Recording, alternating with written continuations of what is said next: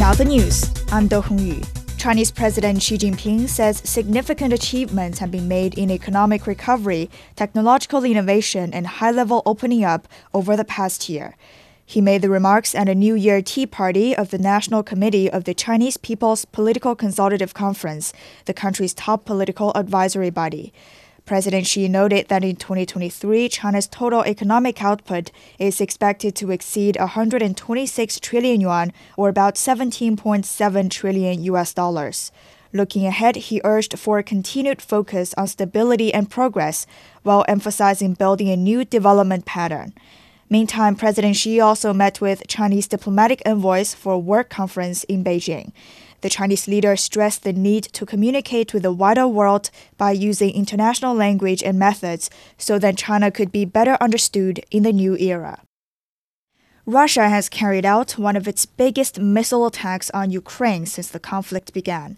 At least 16 civilians are reported dead and around 100 wounded.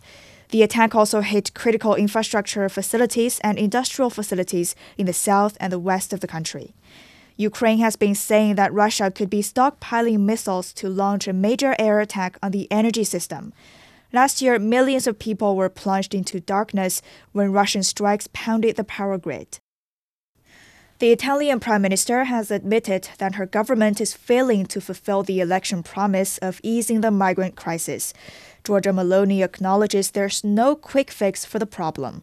This year, the European country has received a record number of arrivals from the Mediterranean, but it's hoped that a recent EU deal could help address the situation. Hermione Kitson reports from Rome. Scattered debris of doomed voyages are now common scenes on the shores of Italy.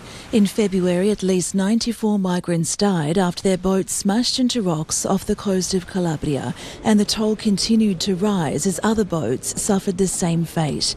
This year, there was a 150% increase in arrivals. In July, the European Union finalised an agreement with Tunisia, a common departure point, to stem irregular migration.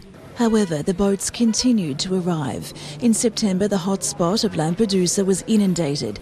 Now it's hoped a landmark reform of the bloc's migration policy, announced just before Christmas, will make a difference. Under the deal, which needs to be ratified by the European Parliament, countries in the south will toughen up and speed up their asylum procedures. Member states not on the bloc's borders will either have to share the burden or pay to take in fewer migrants. United Nations Secretary General Antonio Guterres has called for building trust and hope in 2024 in his New Year's Eve message.